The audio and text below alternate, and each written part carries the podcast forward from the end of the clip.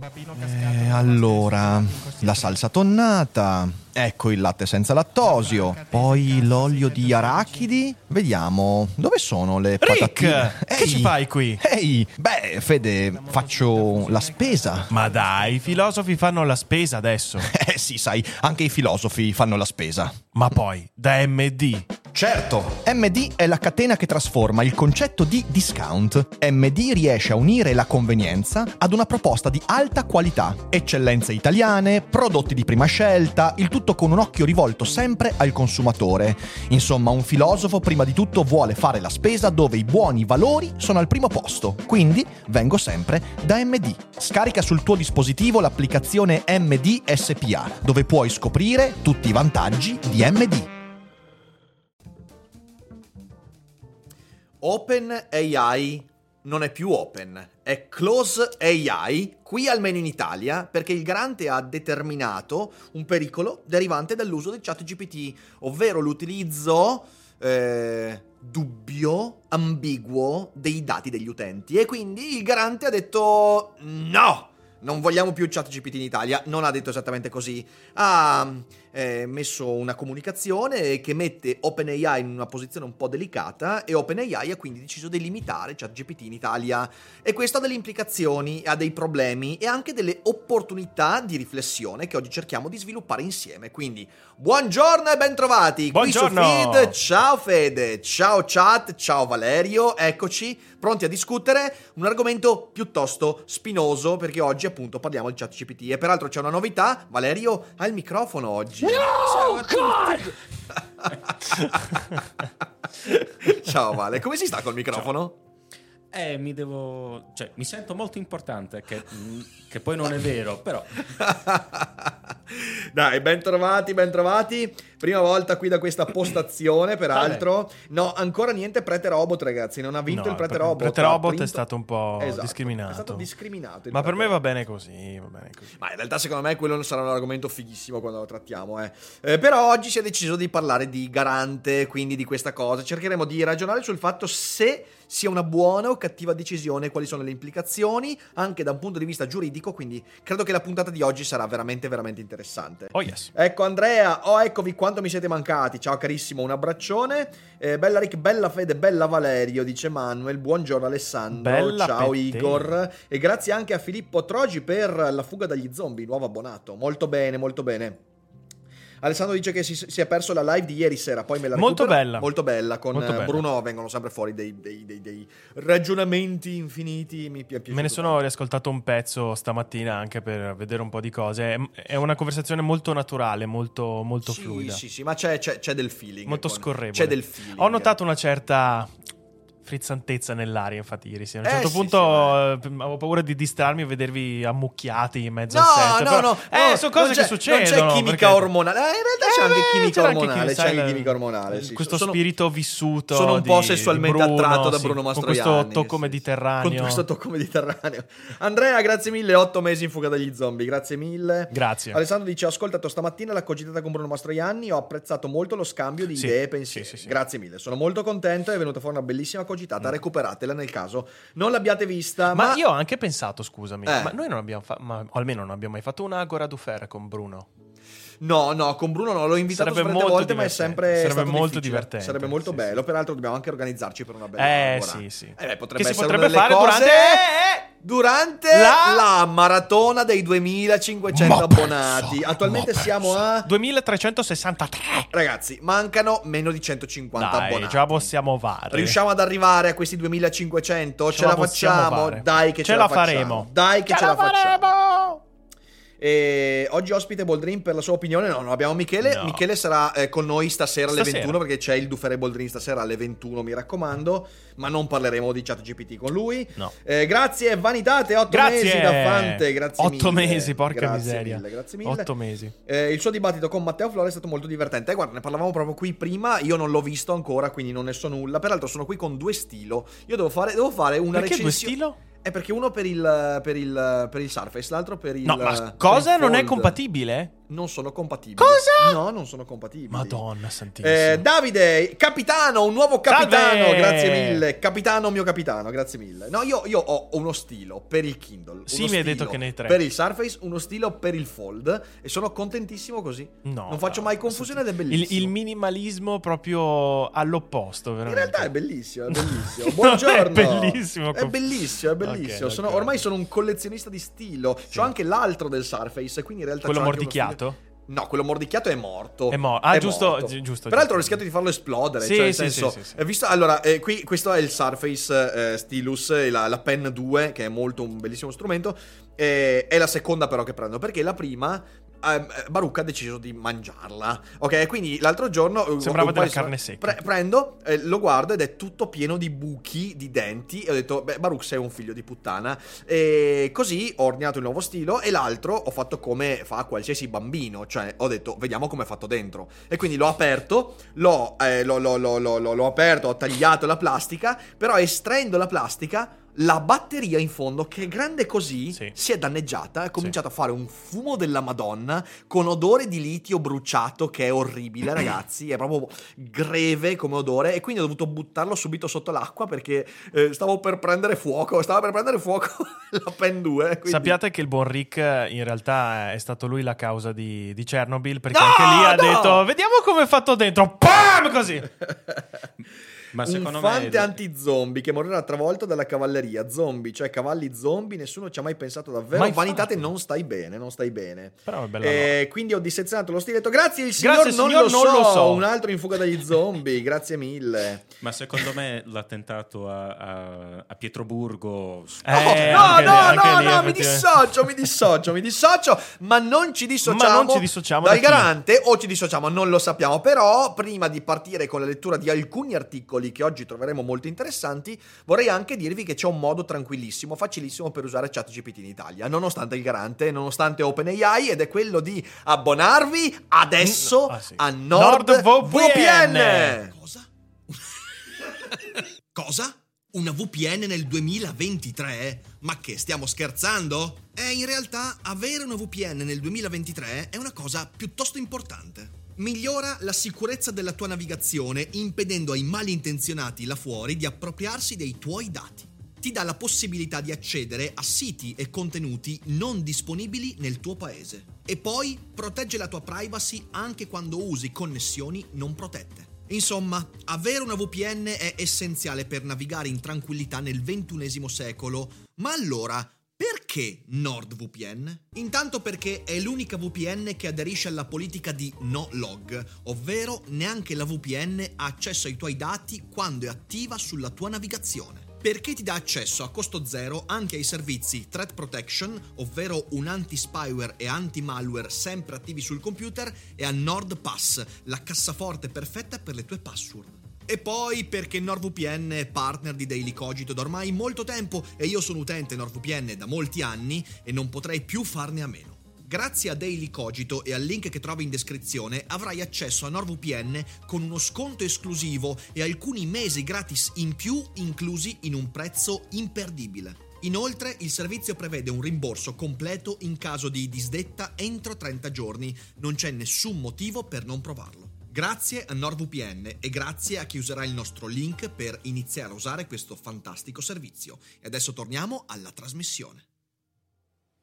Quindi davvero se volete utilizzare ChatGPT in Italia, avere NordVPN è la soluzione corretta, quindi potete utilizzarlo tranquillamente, ma adesso non è più il momento di parlare di come aggirare questo tipo di limitazione, è il momento di leggere, il momento di leggere e oggi faremo un bel excursus. Leggeremo intanto eh, il provvedimento del garante per capire che cosa ha detto, eh, poi leggeremo un articolo di Giorgio Taverniti che parla del perché secondo lui il garante ha ragione, leggeremo un articolo di Andrea Daniele Signorelli che dirà perché secondo lui il garante ha torto e leggeremo anche un, se faremo in tempo, un- uno spunto giuridico, eh, quindi per capire un po' dal punto di vista proprio del diritto cosa significa questo tipo di limitazione. Quindi io do il bentornati a tutti quelli che sono in live. Che stanno pranzando, che seguono eh, Stanno feed cenando. e vi ricordo che eh, se volete scrivere in chat per porre domande durante feed dovete abbonarvi e abbonarvi è facile, lo potete fare qui su YouTube. Eh, se utilizzate un dispositivo Apple però potreste avere un bug nell'applicazione perché alcune applicazioni di Apple, di YouTube, non hanno il tasto abbonati e allora avete due soluzioni. La prima è quello di farlo da PC eventualmente, quindi da computer, l'altro è aprendo YouTube sul browser, quindi anche da iPhone o iPad potete usare Safari, fare il login, entrare in live e abbonarvi da là. È facile, si può fare ed è una grande cosa per il nostro progetto che ci permette di mandare avanti questo lavoro come Giovanni che si è appena abbonato Oh, in fuga dagli Giovanni. zombie. Grazie Giovanni. Allora, passiamo alla lettura. Partirei subito dalla comunicazione del garante. Quindi, eh, registro dei provvedimenti numero 112 del 30 marzo 2023. Il garante per la protezione dei dati personali. Visto il regolamento UE, eccetera, eccetera, visto il codice in materia, preso atto di numerosi interventi dei media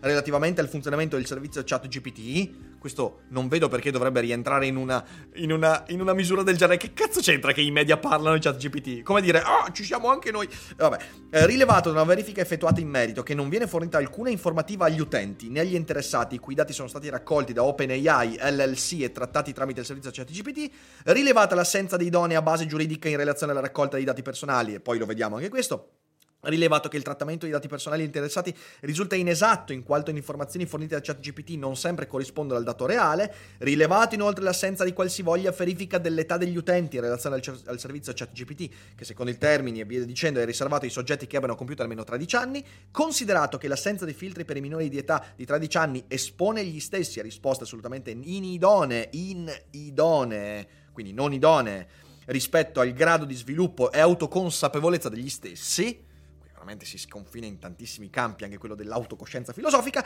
ritenuto pertanto che nella situazione sopra delineata il trattamento dei dati personali degli utenti, compresi i minori e degli interessati, sono in violazione degli articoli, eccetera, ravvisata la necessità di disporre eh, in via d'urgenza di una moratoria, ritenuto che in assenza di qualsivoglia meccanismo di verifica degli età degli utenti, e via dicendo, eh, ritenuto, ricordato, ritenuto, tutto ciò premesso il garante ai sensi degli articoli, eh, in via d'urgenza, ehm, nei confronti di OpenAI, eh, in qualità di titolare di trattamento, eh, la predetta limitazione ha effetto eh, immediato a decorrere dalla data di ricezione del provvedimento, quindi 31 marzo. Eh, perciò questo, insomma, è il documento eh, del garante. Ora, grazie Daniele Colosimo, grazie mille, in fuga dagli zombie. Quindi, Grazie. insomma, eh, è un documento che ehm, esprime cose legittime, cose meno legittime e cose molto molto ambigue. E allora ehm, trovate ovviamente i link, tutti i link degli articoli che andremo a leggere li trovate tranquillamente in descrizione al video e ovviamente anche per chi ascolta il podcast in descrizione al podcast. Io partirei con l'articolo eh, pubblicato su Wired, ebbene sì, oggi leggiamo Wired Italia ragazzi, quindi però l'articolo mi sembra ben impostato, è stato condiviso, l'ho, condi- l'ho- l'ho, eh, conosciuto perché l'ha condiviso Luciano Floridi, eh, e di Andrea Daniele Signorelli, che dice perché la lettera per sospendere lo sviluppo dell'intelligenza artificiale è tutta sbagliata. Invece di concentrarci sulle concrete problematiche poste dall'intelligenza artificiale, preferiamo dare retta alle chiacchiere fantascientifiche di un gruppo di tecnomiliardari ossessionati dalle loro stesse fantasie nerd. Eh, ah no, ho, ho sbagliato l'articolo, non è questo l'articolo che volevo leggervi, questo lo teniamo per dopo. Questo parla di, signore- di signorelli del... ehm, come si chiama? Del, um, della lettera di Elon Musk e di altri miliardari riguardo dei pericoli di ChatGPT. Se ci Ah, resta un po' di tempo lo leggiamo. Partiamo dall'articolo invece di Giorgio Taverniti, che sulla sua Fast Letter, che è il suo Substack, eh, grazie Michele, Grazie. fuga da otto mesi, eh, dice perché il garante ha ragione. Secondo Giorgio Tave, che sapete insomma è stato ospite qui da noi svariate volte anche su Feed, il garante ha ragione. Andiamo a vedere un po'. Eh, di cosa parliamo? Controcorrente, noi come Italia, perché il garante ha fatto bene, qual è l'essenza, le altre notizie di internet da leggere. Comunque andiamo soltanto eh, su questo. Grazie per il link, Valerio. Premessa. Ho inserito un nuovo slogan provvisorio, Fast Letter, il futuro della tua email, devo trovare quello giusto, ma una passeggiata, vabbè, pa- passiamo subito eh, al, um, all'articolo in sé per sé, dice controcorrente. Da quando è stato annunciato ChatGPT, la mia posizione è sempre stata quella di dichiarare che OpenAI è stata irresponsabile, per tanti motivi, e che potrebbe fare danni a tutto il settore dell'AI. Sta un po' avvenendo questa cosa. L'AI generativa è una grande rivoluzione. È potente, affascinante, siamo solo all'inizio, io non vedo l'ora che evolva. Quante cose avrei potuto fare vent'anni fa se ci fosse stata. Ricordo ancora tutte le pagine che ho creato a mano e via dicendo. Ma non solo, quanti tool avrei creato facendomi aiutare con la programmazione? In queste ultime ore è successo di tutto e so che ci sono molte persone arrabbiate con il garante per la mossa contro ChatGPT. Ognuno ha i suoi motivi con obiezioni più o meno comprensibili, le, comprende- le comprendo quasi tutte tranne quelle complottiste. Credo semplicemente che questo sia un momento da sfruttare per creare conversazioni, non discussioni. Conversare è un'etimologia bellissima eh, che significa trovarsi insieme. Grazie Carmelo. Grazie Michele e Caramelo, grazie per gli abbonamenti. Comunque il, il, link che ti ho girato in realtà è... Um, dove stai? Il garante della privacy e OpenAI si incontrano uh, su ChatGPT, quindi oggi ci sarà un incontro ah, ok, ci sarà per un incontro. cominciare Fantastico. ad appianare diciamo, la situazione. Fantastico, perfetto. Ehm, noi come Italia, dice Giorgio, vediamo un po'. Ho la sensazione che in Italia siamo bravi a fare due cose. Uno, inquadrare l'Italia come un paese arretrato. Due, fare il tifo senza senso su questioni complesse. Vorrei dire a tutte le persone che stanno sostenendo la tesi l'Italia è nel Medioevo grazie al garante che la narrativa è molto pericolosa. Questo perché io credo che ciò che ha fatto il garante italiano lo inizieranno a fare altri. Infatti uno dei dibattiti in questo momento è altri paesi europei faranno ciò che ha fatto il garante italiano? Eh, e il dibattito esiste, anche in paesi meno arretrati come l'Italia, se ne dibatte in Germania, in Danimarca, in Svezia, perché ovviamente le preoccupazioni espresse dal garante sono preoccupazioni reali. Poi è giusto bloccare ChatGPT, di questo parliamo dopo. Ehm, a quel punto, quando quindi altri inizieranno a fare quello che ha fatto il garante, dovreste iniziare a raccontare che l'Italia è stata luce, anni luce avanti, oppure sostenere che anche tutti gli altri sono nel Medioevo. Questo senza entrare nel discorso quali armi alternative aveva il garante, perché il discorso è molto complesso. Grazie Maurizio. When you need mealtime inspiration, it's worth shopping Kroger, where you'll find over 30,000 mouthwatering choices that excite your inner foodie. And no matter what tasty choice you make, you'll enjoy our everyday low prices, plus extra ways to save, like digital coupons worth over $600 each week. You can also save up to $1 off per gallon at the pump with fuel points. More savings and more inspiring flavors make shopping Kroger worth it every time. Kroger, fresh for everyone. Fuel restrictions apply. Maurizio, Grazie. grazie Maurizio per i 5 mesi.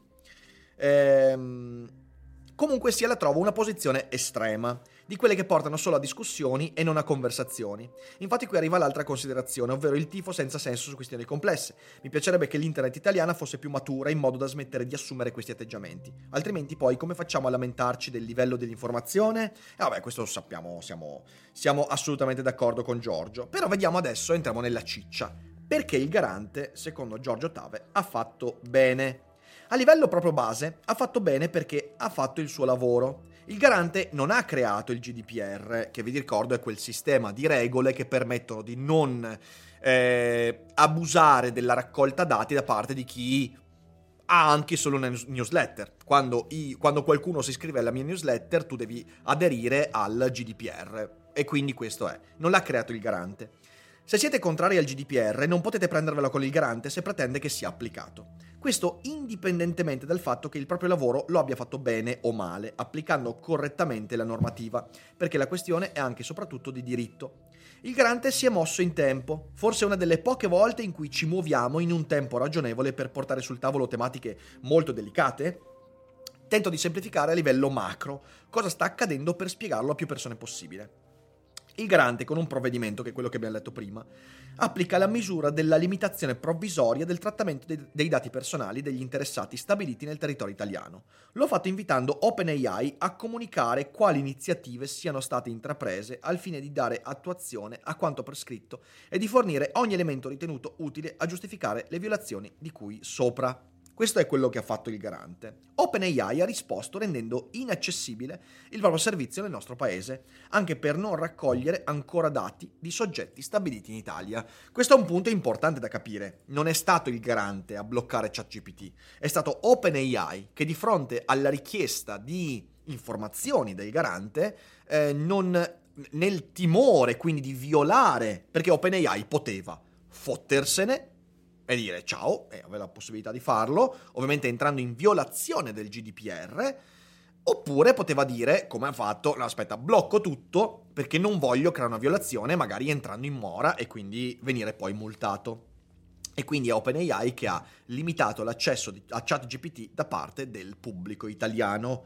Quindi usate NordVPN. Eh, se a qualcuno appare esagerato che il garante abbia agito in questo modo, non dovrebbe avere la stessa reazione per ciò che ha fatto OpenAI? Non hanno esagerato? E questo io sono molto d'accordo. Cioè, se il garante effettivamente ha fatto qualcosa di eh, illegittimo, perché OpenAI ha risposto bloccando ChatGPT? È un po' come chiedersi, non è che hanno la coscienza sporca, no, evidentemente non è questo, però il punto è che, dal mio punto di vista, che siamo meno d'accordo col garante, e io in parte, come vedremo, sono in disaccordo, per motivi che però esulano dal GDPR in sé per sé, eh, quello che ha fatto OpenAI è riconoscere il fatto che la questione sollevata dal garante effettivamente è una questione reale del motivo per cui altri paesi potrebbero fare più o meno la stessa cosa. Eh, andiamo avanti.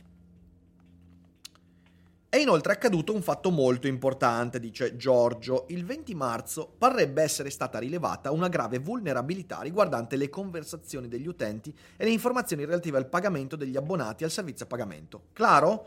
Qui non abbiamo, non, non trovo dei link. Eh, vale, eh, incarico, se sì. riesci a trovare un link a riguardo di questo, eh, me lo giri e proviamo a vederlo. Perché dovremmo non volere che il garante indaghi sul trattamento dei dati da parte di OpenAI? Non capisco quale sia il motivo per il quale la sola apertura di un'inchiesta sia così preoccupante. Ecco qui, magari poi lo specifica, credo che più che preoccupante sia fastidioso. Perché? Perché aprire un'indagine e durante l'apertura dell'indagine veder limitato il servizio per quanto sia decisione di OpenAI è sicuramente fastidioso. Ehm, magari qualcuno lo sta usando anche per lavoro, ChatGPT. Dover fare dei raggiri, come per esempio utilizzare una VPN, non è esattamente la cosa più desiderabile al mondo, quindi ci sta che ci sia questo fastidio, ok? Più che preoccupazione. Eh, e infatti, continua Giorgio, OpenAI scrive We will engage with the grant with the goal of restoring your access as soon as possible. Quindi la comunicazione di OpenAI è che noi eh, eh, faremo Ehm, cioè nel senso ehm, entreremo in contatto con il garante per ehm, rimettere in servizio ChatGPT nel vostro territorio il prima possibile. Non ha scritto andate a quel paese, in Italia non lo apriremo più. E questo è vero, di nuovo, OpenAI secondo me ha reagito eh, alimentando l'idea che le preoccupazioni del garante sono delle preoccupazioni reali e non inventate. A questo punto due obiezioni sorgono nei commenti sulla rete. La prima, il garante dovrebbe occuparsi del telemarketing. In realtà basta fare un site per trovare quasi mille pagine del sito del garante dedicate al tema. Ecco, qual è la differenza fra OpenAI con ChatGPT e le aziende di telemarketing. È che il telemarketing se ne fotte del garante. OpenAI avrebbe potuto fare come le aziende di telemarketing. Io, per esempio, luglio scorso ho aderito al, ehm, come si chiama, al, al, registro delle opposizioni sì. per le telefonate di telemarketing. Per tre mesi devo dire che non mi ha raggiunto nessuna telefonata. Dopo quel momento siamo tornati come prima. Cosa vuol dire? Vuol dire che ci sono molte aziende di telemarketing che sono in aperta violazione del GDPR, in aperta violazione del sistema di privacy e del registro delle opposizioni. Però lo fanno comunque, perché? Perché tanto sanno che quella violazione, anche se dovesse portare in futuro delle multe, saranno multe talmente risibili, talmente dilatate nel tempo che non saranno un problema. Eh, OpenAI non ha fatto questo, quindi perlomeno possiamo dire che c'è una onestà intellettuale. La seconda, dice Giorgio, il garante dovrebbe occuparsi di tutti gli altri servizi, dalle due alle API a Bing. Questa seconda di solito associata alla frase il garante non conosce come funzionano questi sistemi. Credo che sia una frase nata dalla frustrazione del momento, di sicuro molti di noi, anche il sottoscritto, conosciamo poco dei meccanismi del funzionamento dell'attività ispettiva e sanzionatoria del garante. Vabbè, anche questo è sicuramente vero. È un'affermazione però poco audace. Le prime sanzioni per mancato rispetto del GDPR in Italia sono arrivate a tutti i servizi che violano il GDPR? No. Come mai solo una manciata di siti e non migliaia? Rispondere a questa domanda eviterà di fare affermazioni poco audaci. Qual è l'essenza? dice Giorgio. Vediamo un po' che cosa ci dice. ci sono una serie di considerazioni che il garante della privacy sta facendo e che in realtà dovrebbero ri- riguardarci molto. Nel provvedimento vi metto cosa rilevano. Non viene fornita alcuna informativa agli utenti. Non viene fornita alcuna informativa agli interessati cui i dati sono stati raccolti da OpenAI.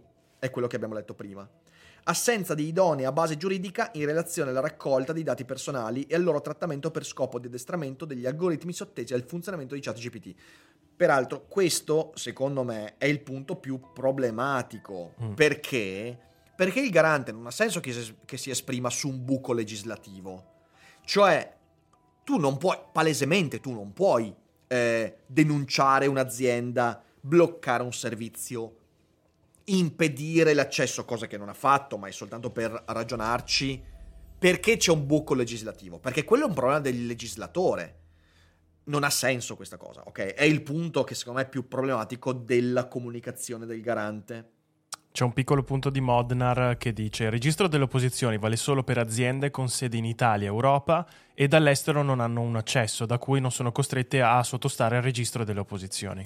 Sì, hai ragione. Il problema è che anche aziende di telemarketing italiane esatto, se fanno fottono. Cioè, nel senso, sono d'accordo che in linea ideale quello che dici è vero, però poi il registro viene violato palesemente anche da un sacco di aziende che hanno sede in Italia e che operano in Italia. Non c'è nulla da fare. Ehm, il trattamento dei dati personali degli interessati risulta inesatto. Anche qui, questo punto è una cazzata. Cioè, cos'è che dice questo punto? Questo punto dice che il modo con cui ChatGPT elabora i dati risulta nell'output inesatto. Ma questo non dovrebbe concernere il lavoro del garante. Quindi il problema di quello che il garante sta facendo, secondo me, è che crea molta confusione, perché se nei primi due punti è ok e fa il suo mestiere, in questo, in questo non sta facendo il suo mestiere, in questo invece lo sta facendo perché l'ultimo punto è l'assenza di qualsivoglia verifica dell'età degli utenti in relazione al servizio ChatGPT che è riservato a soggetti che abbiano compiuto almeno 13 anni. Qui sta facendo il suo lavoro. Quindi il problema è che il garante qui secondo me la fa un po' fuori dal vaso, ma conosciamo il garante è un modus operante, cioè Baruch in confronto piscia di meno fuori dal vaso, devo dirlo. E ce ne vuole. E ce ne vuole. Mi ha sorpreso la mancanza di contestazioni in merito al, al, passaggio dei dati personali negli Stati Uniti, visto che gli ultimi mesi sono stati pesanti per tutte le persone che usano servizi di marketing con base USA. Devo capire bene perché. E vabbè, questa è una considerazione personale di Giorgio che posso anche in parte sottoscrivere. L'output inesatto senza la possibilità di rettifica è compito del garante. E ni è, ni, no, cioè nel senso posso dirti da un punto di vista giuridico, come vedremo dopo, è molto molto ambigua la posizione, non è esattamente così. Però vabbè, questo, questo ne discutiamo. Comunque sia, continua Giorgio, ci sono da evidenziare tre tematiche. Eh, L'informativa per chi lo usa, la verifica dell'età, l'informativa sulla raccolta dei dati personali che quelli di OpenAI ho preso da internet. Prima di affrontarle una considerazione per me importante, se io invento una nuova automobile e la voglio mettere in strada, devo rispettare le regole per stare in strada. Non è che siccome ho inventato una cosa nuova, l'auto a guida autonoma, me ne frego di tutte le regole che abbiamo impiegato anni per creare e tutelarci e quindi la creo senza cintura di sicurezza. Questa è una buona metafora che sottoscrivo appieno. È una questione di competitività. Bisogna che le leggi attuali vengano rispettate se vuoi aprire un servizio nel paese in cui vai ad aprirlo. Poi un giorno parleremo magari delle leggi specifiche per l'AI generativa se serve, ma intanto è importante almeno rispettare quelle attuali. Però, e qui io mi sento di aprire un però a questa metafora. E il però è il seguente. Internet non è una strada di quartiere per due motivi. In primo luogo perché la complessità delle regole è molto più ampia rispetto alle regole del codice della, codice della strada. Questo non c'è dubbio. È una metafora che funziona soltanto idealmente. Seconda cosa, eh, le regole del codice della strada sono le stesse da 70 eh. anni, con varie piccole variazioni le regole su internet continuano a cambiare in modo radicale perché, qui è il terzo punto, perché internet è una strada che è continuamente aperta ad altre milioni di strade. E questo cosa comporta? Comporta che se io voglio limitare il traffico su internet in base alle regole del codice della strada di anche solo dieci anni fa, il rischio di balcanizzazione è enorme. E infatti qui, poi vedremo se Giorgio andrà a discutere questo, il problema della balcanizzazione, ovvero di creare internet diversi per diversi territori, è molto elevato. E questo comp- è, è, è, legato al fatto che le regole di cui qui parla Giorgio sono regole che vanno applicate di paese in paese. Un servizio come ChatGPT e l'intelligenza artificiale in generale, ma non solo, ha un problema nell'essere applicata alle regole dei diversi territori, perché significa che noi in Italia potremmo avere una ChatGPT diversa rispetto a quella che c'è in Danimarca, in Germania, in Cina, negli Stati Uniti. Ed è un problema, perché comporta appunto quel termine lì che ho usato, balcanizzazione, cioè una separazione dei territori del web e quindi una sconfitta di quello che vorrebbe essere un web il più possibile universale. Se non mi sbaglio ne abbiamo parlato anche in un altro feed, forse riguardo al copyright, ovvero che sempre riguardo alla metafora del codice della strada, se noi cerchiamo di usare le stesse regole o almeno la stessa impronta giuridica, facciamo per esempio del copyright, come funziona lasciatemelo dire, nel mondo reale, le stesse regole però applicate sul web sono qualcosa che semplificano troppo la, la pro- vera problematica che c'è nel web e quindi non riesce ad andare incontro a quelle che sono le nuove dinamiche, come per esempio il sistema di copyright, di come funziona la proprietà intellettuale sul web. E magari adesso c'è questo stesso identico rischio, ovvero di, di, di queste problematiche con la, con la OpenAI. Assolutamente, assolutamente. Cioè, quindi proprio c'è bisogno di pensare in un modo, in un modo diverso, proprio nuove regole del, del traffico e della strada, perché la strada non è la stessa, sì sì. Torniamo alle tematiche, dice Giorgio. Vai. La prima tematica è facilmente risolvibile, bisogna fare in modo che in fase di registrazione sia più chiaro il tutto e l'informativa sia scritta meglio, facile. E qui ci siamo. La seconda, la verifica dell'età. Abbastanza preoccupante che OpenAI dichiari che deve avere più di 13 anni per usarlo, ma poi non fa niente per verificarlo. È vero. La terza, l'informativa sulla raccolta dei dati personali che quelli di OpenAI hanno preso da internet. Quest'ultima mette in discussione tutto il settore dell'AI generativa per come è stata pensata fino ad oggi e questo è un problema perché tutti quanti i sistemi di eh, modeling linguistico generativo acquisiscono eh, informazioni da tutto il web.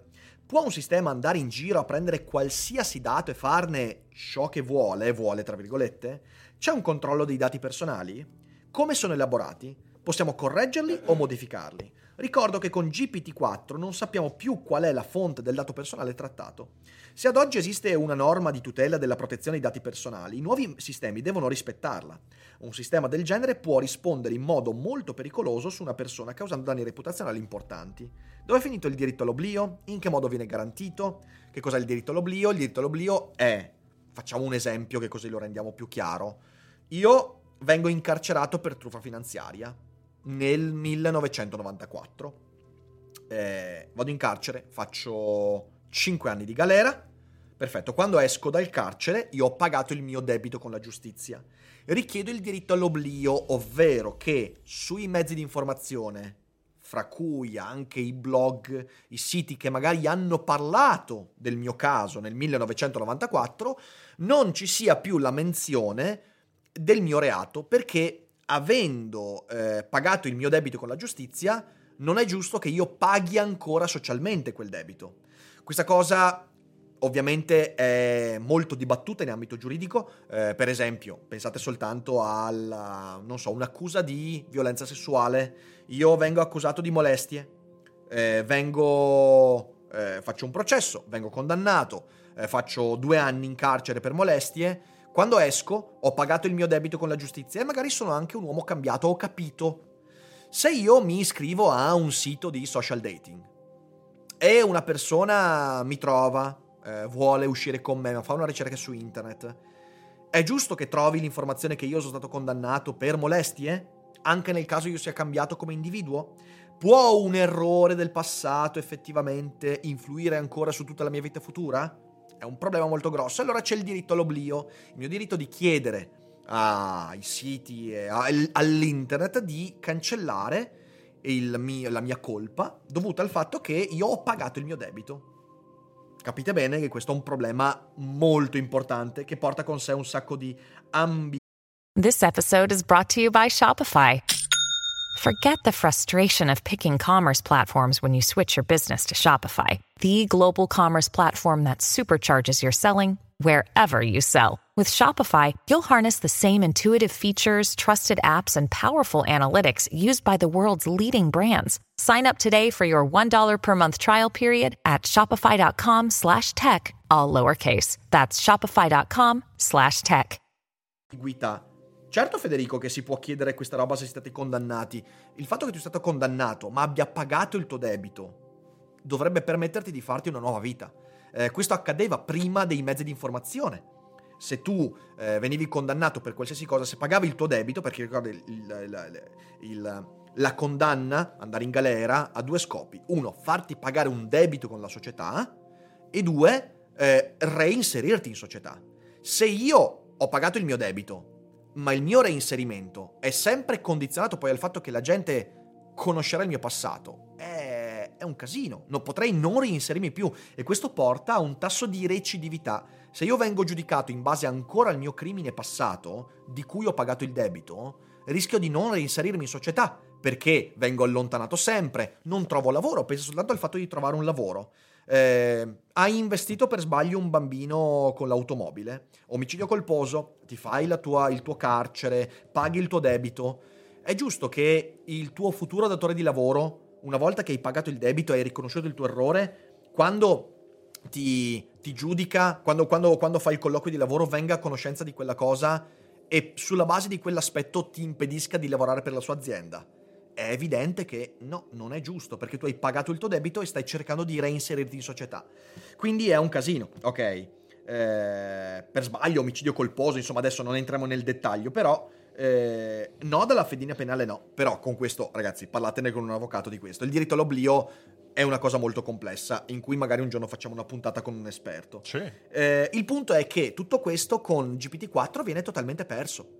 Cioè, viene completamente perso perché l'accesso ai dati passati, presenti, futuri è totalmente al di fuori della nostra comprensione. Quindi, dove è finito il diritto all'oblio? In che modo viene garantito? Non sarebbe importante creare un equivalente del robots.txt che esiste per i motori di ricerca per chiedere di rispettare alcune decisioni dei proprietari dei siti? Eh, questo è una- è un argomento mica da sottovalutare.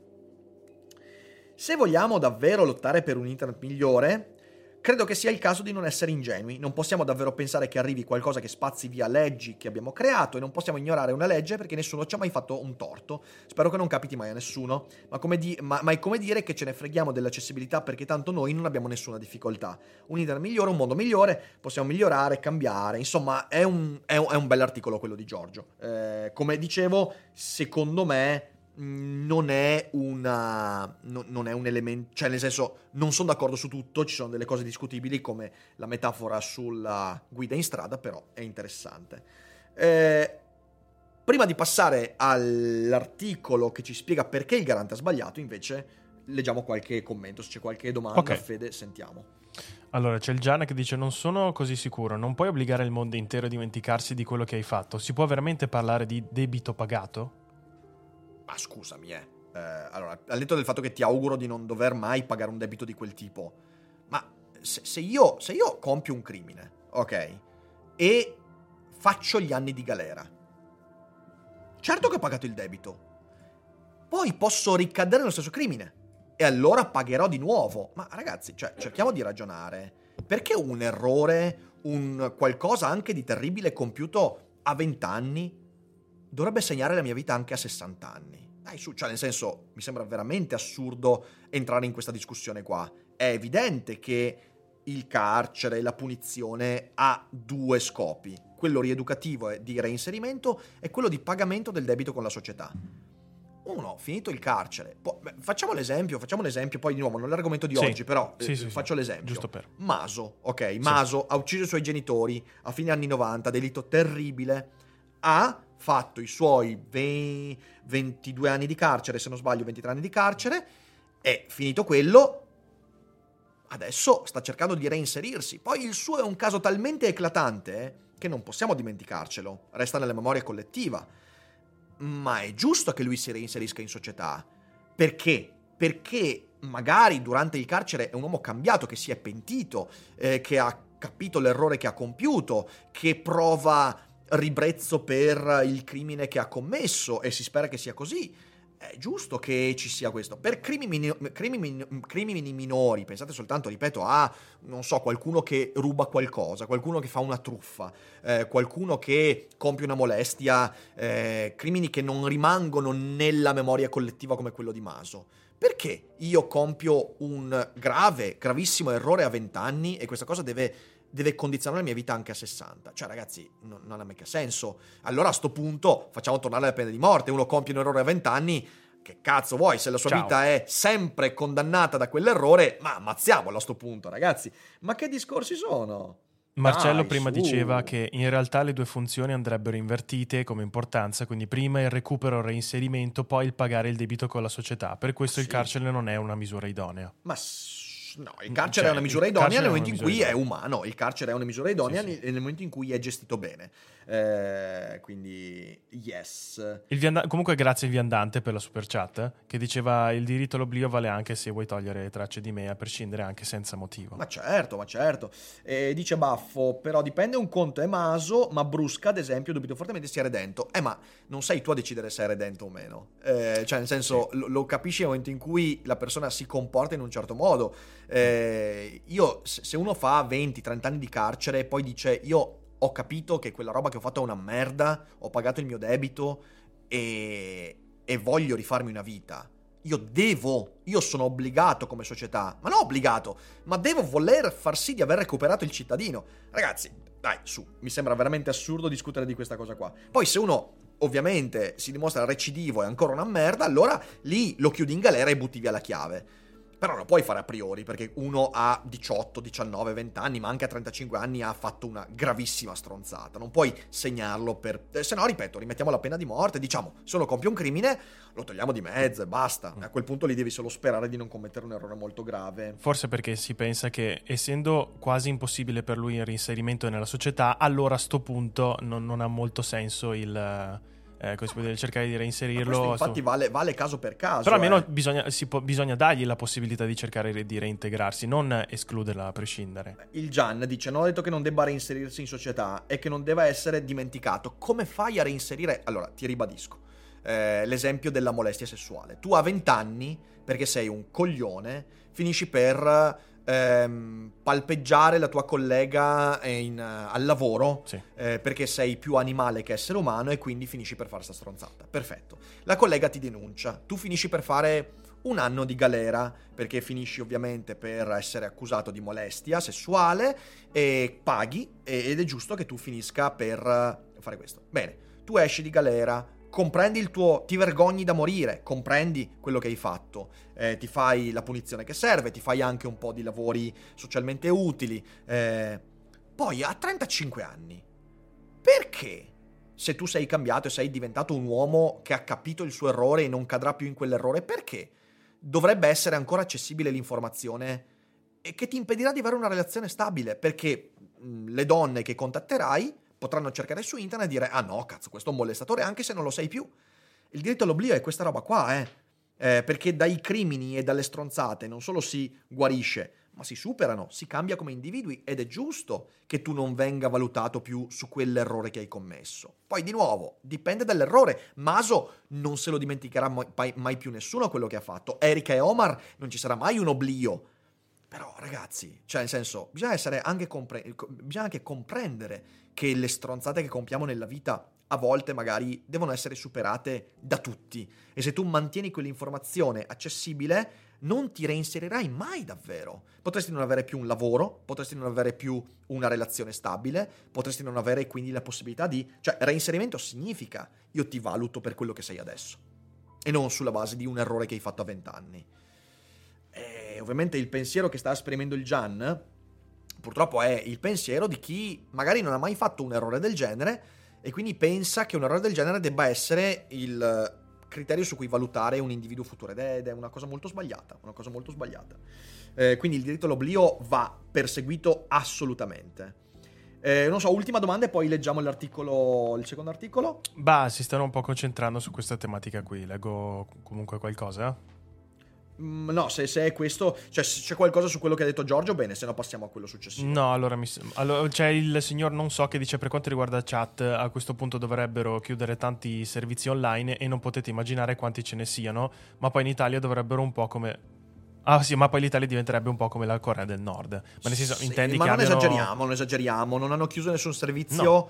cioè nel senso, non facciamo gli apocalittici, ok? Eh, non siamo a rischio di diventare Corea del Nord, il garante ha delle ragioni, possiamo discuterle, però ci sono dei motivi per cui è stato fatto. Mm. Io in parte sono d'accordo con quello che dice Giorgio, però adesso andiamo Ok. a leggere ehm, l'articolo di un penalista, Carlo Blengino. Purtroppo, come Cos'è, vedete, un paper? è un, è un paper Ah, ok. su Nexa, che è questo, questo server dove si scrivono queste robe qua. Allora andiamo a leggere. Dice, provo a proporvi alcune considerazioni in diritto, giusto per tentare di dare un contributo per quel che posso nell'interpretare un provvedimento che mi lascia molto perplesso. 1. Il provvedimento è un provvedimento connotato da particolare urgenza e indifferibilità, tanto da non consentire neppure la convocazione in tempo utile del garante, ovvero del collegio dei garanti, ed è firmato ed adottato dal solo presidente. Le ragioni di tale straordinaria urgenza e indifferibilità non sono note, non sono espresse nel provvedimento. Non è una buona partenza e la cosa si presta a polemiche più o meno strumentali. Primo punto essenziale. È un provvedimento di urgenza, non c'è stata la discussione dei garanti, è il presidente che si attribuisce il potere di questo tipo di misura. Da un punto di vista giuridico è un problema. Ok. Due, è un provvedimento di limitazione provvisoria del trattamento dei dati personali delle persone che si trovano nel territorio italiano, a prescindere da cittadinanza o residenza.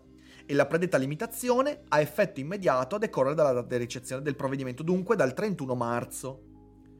C'è poi una seconda imposizione che assegna 20 giorni per comunicare quali iniziative siano state intraprese al fine di dare attuazione a quanto prescritto, ovvero l'immediata limitazione del trattamento, io non leggo altre prescrizioni, dice l'autore, e per fornire ogni elemento ritenuto utile a giustificare le violazioni evidenziate.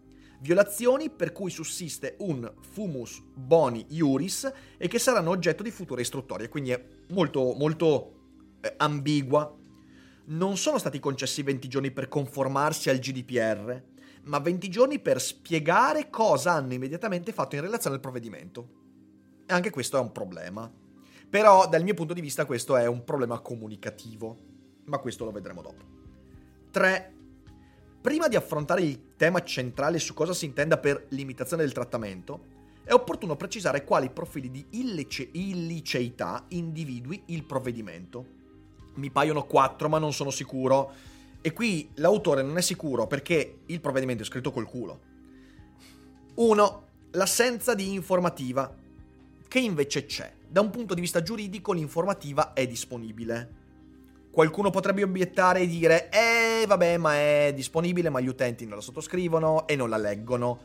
Ma questo è l'annosissimo problema che ha ogni social network. Nessuno legge i termini di servizio e vabbè questo comporta dei problemi. Però ci sono. 2. L'assenza di base giuridica nel trattamento dei dati personali nei grandi dataset di addestramento, tema amplissimo che incide su tutti i sistemi di machine learning e non solo. 3. L'inesattezza dei dati personali rivelata dagli output errati della chat. Questa è davvero significativa di un grave problema di comprensione del servizio stesso. E in ultimo, 4. Il problema dell'accesso dei minori. Ora, continua l'autore, Tralasciando le molte considerazioni in diritto che potrebbero farsi su queste più o meno eh, provate violazioni, e a prescindere dalla loro fondatezza, è necessario capire cosa è una limitazione del trattamento. È fondamentale, credo, per capire la reale portata del provvedimento emesso dal Presidente del Garante e quali opzioni avesse OpenAI al di là di quella, piuttosto semplice, di fregarsi nel provvedimento non essendo stabilita in Europa e non essendo pensabile alcuna capacità esecutiva o impositiva da parte dell'autorità italiana, soprattutto al di fuori di qualsiasi coordinamento con le omologhe autority europee, efficace quando meno a livello di pressione politica. Purtroppo ancora una volta il provvedimento non aiuta a capire quale limitazioni il provider avrebbe dovuto applicare, a quali dati in concreto e a quali specifici trattamenti, in un sistema in cui probabilmente manco OpenAI sa granular- granularmente cosa c'è e cosa accade, non mi pare facile adempiere all'ordine immediato. Ecco, allora qui però, qui mi sento di dire una cosetta. Non è colpa del garante il fatto che OpenAI non conosca granularmente cosa c'è e come funziona il proprio servizio. Cioè, qui ci stiamo nascondendo dietro un dito. È evidente che questo denota quindi un problema. Il problema ovviamente è tecnologico, non è giuridico, però è un problema. Il fatto che venga diffuso un servizio, che è quello che diceva Giorgio Tave, il fatto che venga diffuso un servizio di cui manco il provider conosce il reale funzionamento a livello proprio particellare, granulare, qui si dice è un problema indubitabile. Ne abbiamo parlato ieri con eh, il buon eh, Bruno, cioè nel senso che si fa quando arriva una tecnologia che è talmente vasta e complessa da renderci impossibile capirne il funzionamento, ma noi la usiamo comunque? La risposta è che la usiamo comunque, prendendoci anche dei rischi che però non sappiamo misurare e valutare. Ora, siamo dalla parte di Giorgio Tave che dice, non sapendo questa cosa, è giusto limitare un servizio e aspettare che maturi? O è giusto invece dire lo useremo e l'utilizzo creerà le nuove regole? Io non ve lo so dire, ragazzi. Non, cioè, non ho veramente la risposta. Eh, idealmente sono per questa seconda posizione, quindi usiamo il servizio e poi usandolo capiremo cosa farne. Ovviamente, ovviamente prendendoci anche il rischio di fare dei danni incredibili. Ehm, capisco però la prospettiva semiluddista, cioè quella che dice prima scriviamo le regole. Il problema soggiacente però è il seguente possiamo conoscere quali sono le regole di un servizio così futuro sulla base delle esperienze passate e presenti? Questo secondo me è il vero tema. Il vero tema è che noi non abbiamo un impianto di regole adeguato. Persino il GDPR è palesemente non adeguato a questo tipo di strumenti. Il GDPR è palesemente non adeguato a GPT-4 e il GDPR è il sistema di regole più avanzato che abbiamo saputo trarre negli ultimi 30 anni. Quindi è un problema secondo me difficile da risolvere. Grazie Viandante. Olè. Grazie mille. Cos'è che dice? Leggimi il commento tutto che... No... Ah, eccolo qua. Sì. Comunque il diritto all'oblio vale anche se, so... se voglio togliere tracce di me a prescindere anche senza motivo? Questo devi chiederlo a un avvocato, veramente. Non, però non credo, non credo. Il diritto all'oblio è una cosa abbastanza specifica da un punto di vista giuridico. Però, di nuovo, non sono io la persona a cui chiedere questo. Andiamo avanti con la lettura. Vamos. Sul punto può aiutare eh, il considerando 67 del GDPR dove si legge negli archivi automatizzati, la limitazione del trattamento dei dati personali dovrebbe in linea di massima essere assicurata mediante dispositivi tecnici in modo tale che i dati personali non siano sottoposti a ulteriori trattamenti e non possano più essere modificati. Il sistema dovrebbe indicare chiaramente che il trattamento dei dati personali è stato limitato. Sul punto, eh, scusatemi, gli informatici, scusatemi che devo spostare il cavo, gli informatici della lista mi aiuteranno a capire come si applica una limitazione del trattamento sui dati personali di interessati stabiliti in Italia in una rete quale quella utilizzata da ChatGPT. Mi chiedo ad esempio come, nell'ampio dataset formato dagli archivi delle principali testate giornalistiche statunitensi, possano essere individuati, contrassegnati e bloccati i soli dati delle persone non italiane ma stabilite in Italia.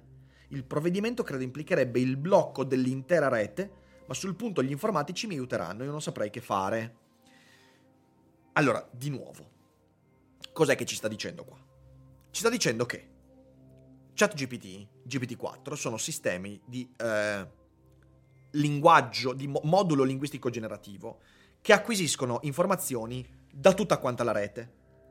Se io devo applicare il GDPR, ed è per quello che dicevo il GDPR è inadeguato a questo tipo di strumenti, se devo applicare il GDPR devo applicare una serie di regole che mi permettono nel momento in cui io faccio il training dell'intelligenza artificiale, di individuare nei dati che acquisisco, per esempio a tutti i giornali americani, quali sono i dati di persone non italiane ma stabilite in Italia. È palesemente impossibile. Cioè, proprio ma neanche Sisifo. Cioè, nel senso, non, non, non, è neanche concepibile che questo avvenga. Perché? Perché siamo a un livello di complessità di trattazione di dati talmente incommensurabile che il GDPR è come voler frenare le cascate del Niagara con la mano, non, non, non lo puoi più fare. Se io dovessi cercare di applicare il GDPR a questo, tutto verrebbe bloccato. Quindi problemino, insomma, problemino mica da poco. Ma, continua l'articolo, secondo me è molto interessante questo, questo, questa, questa, prospettiva, ma al di là degli, dei dati già archiviati, OpenAI dal 31 marzo non può ovviamente trattare e dunque acquisire dati di interessati stabiliti in Italia. Sarebbe singolare non applicare una generica limitazione all'acquisizione. Bloccare l'accesso dell'Italia dall'Italia, a fronte di un provvedimento così generico, è la prima soluzione che io suggerirei al provider ed è temo l'unica che si può fare senza bloccare l'intero servizio worldwide ed è quello che ha fatto OpenAI, ha bloccato il servizio in Italia. Quel provvedimento d'urgenza non chiede adeguamenti al GDPR o la messa in conformità, individua e ipotizza alcune possibili violazioni e opera cautelativamente la limitazione di alcuni dati personali quelli delle persone che si trovano nel territorio italiano, alla data 31-3. Punto. Quindi, perché non viene richiesto l'adeguamento al GDPR? Perché è impossibile. È assolutamente impossibile. Le critiche. Vacanze in Sicilia o in Sardegna. Con i traghetti GNV viaggi in relax, porti tutto quello che vuoi e ottieni super vantaggi. Col nuovo programma Fedeltà MyGNV accumuli punti viaggiando, ricevi un cashback del 20% e tanti sconti a bordo. Non c'è modo più conveniente per andare in vacanza. Scopri i dettagli su gnv.it che al blocco operato da OpenAI ieri mi pare possano avere una loro fondatezza solo se rapportate alla scelta del tutto legittima tra due opzioni fregarsene del provvedimento oppure in qualche modo adempiere nell'unico modo possibile bloccare l'Italia. E probabilmente per sfruttare l'abnormità del provvedimento e sollevare un caso, OpenAI ha scelto la seconda. Questo è il punto importante. Perché OpenAI ha scelto la seconda?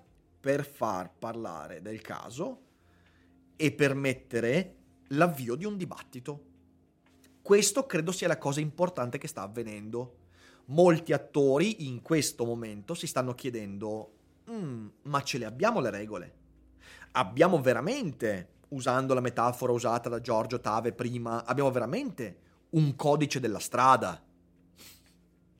Abbiamo un codice della strada per questa autostrada a 16 milioni di corsie? La risposta è no, non ce l'abbiamo.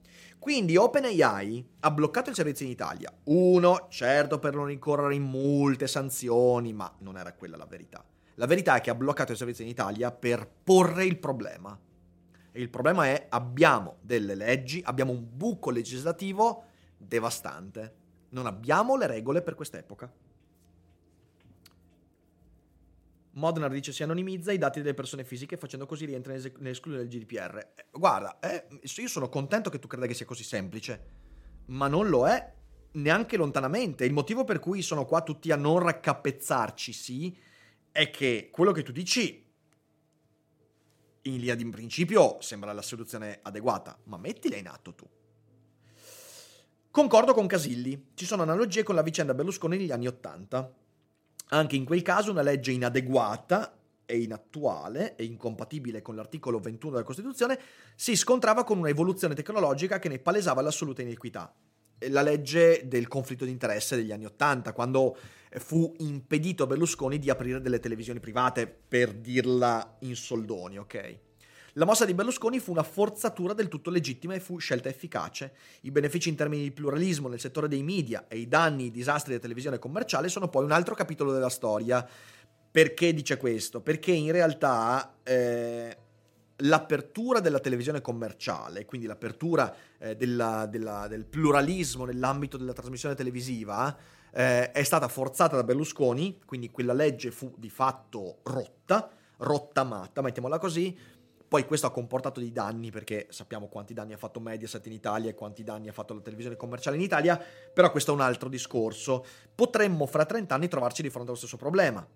Si forzerà il GDPR eh, rendendo accessibile tutti i sistemi di machine learning e linguaggio generativo come ChatGPT e GPT-4 e magari fra 30 anni diremo la forzatura di OpenAI è stata corretta e i benefici e i danni di questa cosa è, li lasciamo da un'altra parte. È quello che deve succedere, è il ragionamento che serve. Eh, io mi fermo qui e ringrazio ancora una volta Ok. Nexa per questo spazio. Grazie. E purtroppo l'andazzo è questo, non solo l'approccio alle questioni tecnologiche noi cari. Quindi, insomma, qui di nuovo eh, il tema mi pare davvero non meriti di essere affrontato dagli enti regolatori italiani con provvedimenti di urgenza inutili, inefficaci e forieri di danno per l'Italia.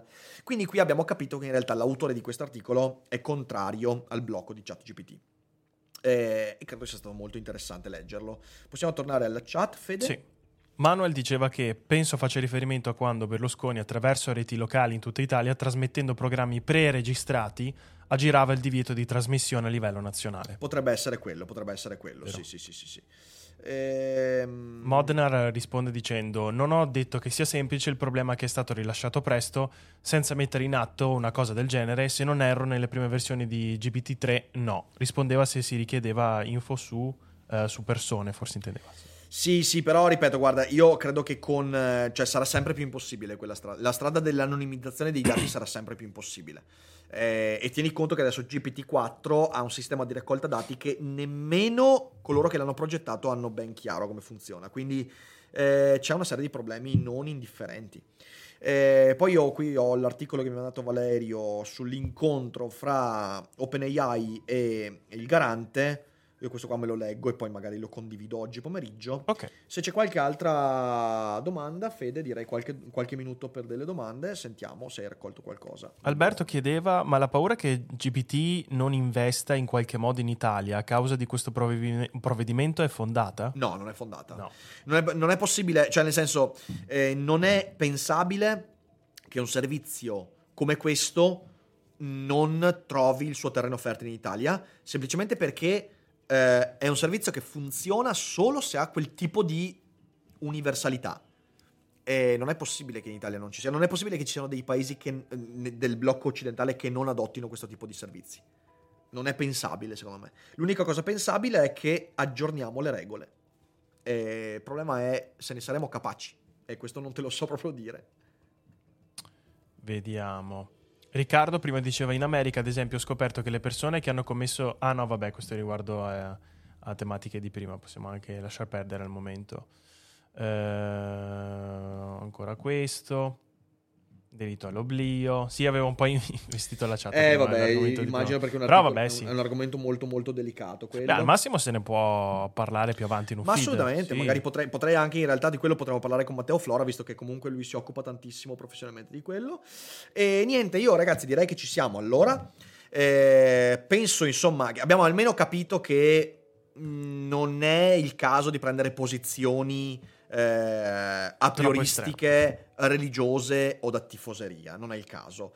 Eh, facciamo un bel respiro e capiamo che la cosa è molto complessa e che non si risolverà nell'arco di due righe, ma ci porterà avanti per un po' di tempo. È importante capire quello che succede, come sempre. Con Feed speriamo di avervi dato qualche indizio e qualche coordinata per capire meglio quello che sta succedendo. Ovviamente vi invito, come sempre, ad abbonarvi a Feed, anche perché abbonandovi potete recuperare le puntate in differita, che non è male, ed è un modo per sostenere quello che facciamo. Siamo quasi arrivati a 2500 abbonati, quando arriveremo vi ricordo che faremo una bella maratona con Olè. un sacco di roba fighissima, fra cui anche un bel dibattito di Agora. Quindi mi raccomando, raggiungiamo questi 2500 abbonamenti. Io vi ringrazio per aver seguito, grazie, Grazie, per chi si è ragazzi. abbonato e chi ha donato. un'ultimissima Vai, cosa. vai, no, è No. Ciao ragazzi, buona live. Perché vedo l'aggiornamento proprio adesso, eh, Ok. che è di ieri, in pratica, anzi di, di stanotte, eh, si accodano a- effettivamente anche Francia, Germania e Irlanda. Quindi arriveremo a un blocco in altri paesi Ok. e sarà interessante seguire quello che avverrà. Quindi cosa succederà? Non lo so, ma noi seguiremo usando il cervello e con Feed e Daily Cogito. Ci rivediamo alle 21 stasera con il Dufere Boldrin. Grazie mille a tutti, buon pranzo e alla prossima. Ciao ciao. I'm Sandra, and I'm just the professional your small business was looking for. But you didn't hire me because you didn't use LinkedIn jobs. LinkedIn has professionals you can't find anywhere else, including those who aren't actively looking for a new job but might be open to the perfect role, like me. In a given month, over 70% of LinkedIn users don't visit other leading job sites. So if you're not looking on LinkedIn, you'll miss out on great candidates like Sandra. Start hiring professionals like a professional. Post your free job on linkedin.com/people today.